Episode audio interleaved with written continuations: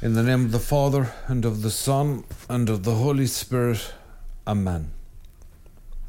Some people would say that all Catholics are crypto monarchists at heart, even the ones who are very Republican. Some people would say that even Catholic republics, or you know, republics that are, let's say, historically predominantly Catholic, tend to very much treat their president as if he were a king.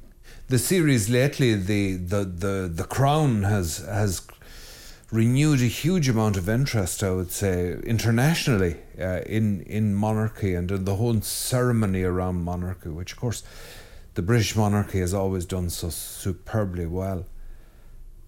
I think that we all instinctively have a have a deeply romantic side. There's something in us that knows that there's something more to life than what immediately appears. And monarchy and the whole pageantry of monarchy somehow reflect the court of heaven. Now, we say that, and I may be accused of blasphemy here, we say that the liturgy mirrors the divine liturgy. In the Roman canon, you know, you ask that, uh, command that your angel may take this, bear this sacrifice to your altar on high. The, the, the whole panoply and ceremony of a, a royal court in this life to an extent reflects the majesty of the court of heaven.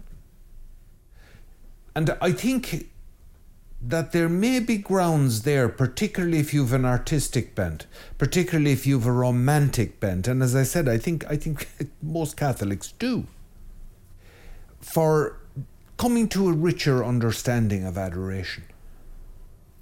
I remember hearing a story. Now, look, I do I don't know if it was true, but I thought I thought it was an awfully good story.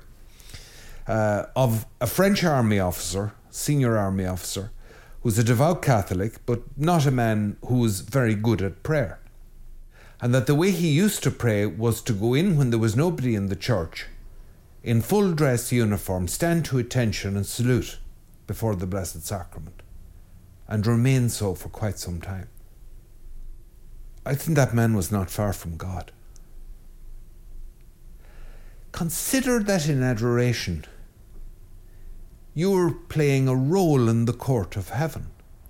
You're a chamberlain, you're, you're, you're an official in the court of heaven. And it's not your job necessarily to have an experience or get a thrill. Now, the mystics all warn us against this stuff, but humanly, we want it. Humanly, we want it. We want to grab an experience. We want some payback for our time. If you're not doing adoration, I think you should consider to consider doing it. Adoration is undergoing a very considerable revival across the Catholic world, even in Ireland. And I'm not being bitter or nasty, but the Irish Church really is not doing terribly well at the moment. But adoration's doing quite well. A recent convert to adoration not that I ever thought it was a bad idea, but it's really only since I went to the parish some seven years ago that I, I was able to see the effect it could have. And now I bitterly reproach myself that I didn't discover it earlier.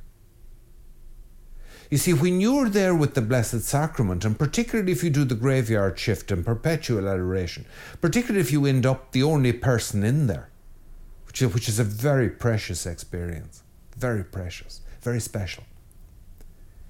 There it is. There he is. There you are. And all of the faith and all of the of the beauty of the faith and all of the problems of faith come up right there. In the royal court. In the presence. In the the uh, Court of St James that it, it's it's considered bad form to turn your back on the monarch. You back out. Interesting custom. my memory is that something similar used to often be done in Catholic churches many centuries ago, and and it even imp- I I think I heard of processions in which people would back face, facing the monstrance. Certainly, when the monstrance is carried through through a crowd or procession, the acolyte with the censer or the thurifer, uh, as he's called, uh, will back. He'll back and incense incense the uh, now it can go badly wrong if the aisle isn't clear and incense the blessed sacrament uh, as he backs we need we need to go into this much more deeply there, there is an enormous revival of interest in monarchy. This isn't coming from nowhere. Consider Game of Thrones, which is a renewed interest in the medieval. Consider the tremendous success of Tolkien's Lord of the Rings, which is only 20 years ago. It's only 20 years ago. They came out. Wonderful films. Consider the success of the Narnia films based on C.S. Lewis. C.S. Lewis' uh, wonderful stories. Steep yourself in this if you're so minded, and you may find an understanding of God that you hadn't suspected through adoration. You're the Jacobite. Hmm? You're the follower of James. You're the you're the Stuart with the with the white rose.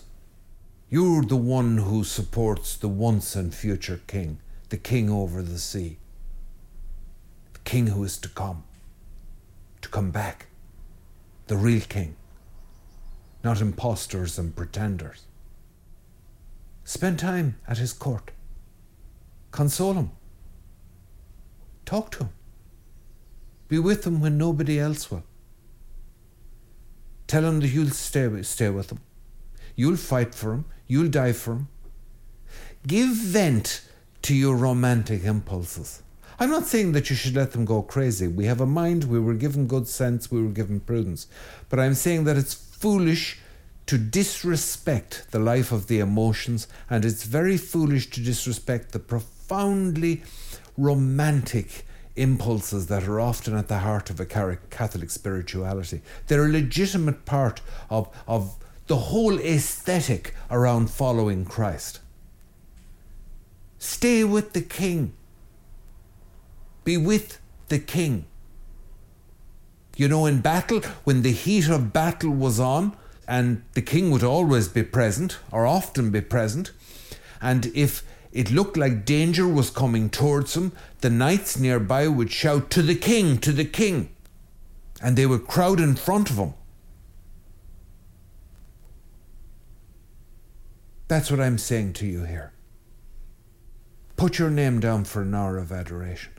And if you really want to spoil yourself rotten, put an hour, take an hour that nobody else wants when you can be sure of being on your own with them.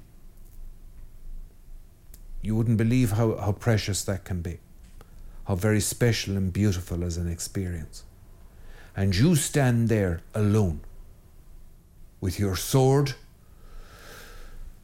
pointed to the ground and your hands on the hilt, your head bowed, keeping guard. You alone before the king. God save the king. In the name of the Father, and of the Son, and of the Holy Spirit. Amen.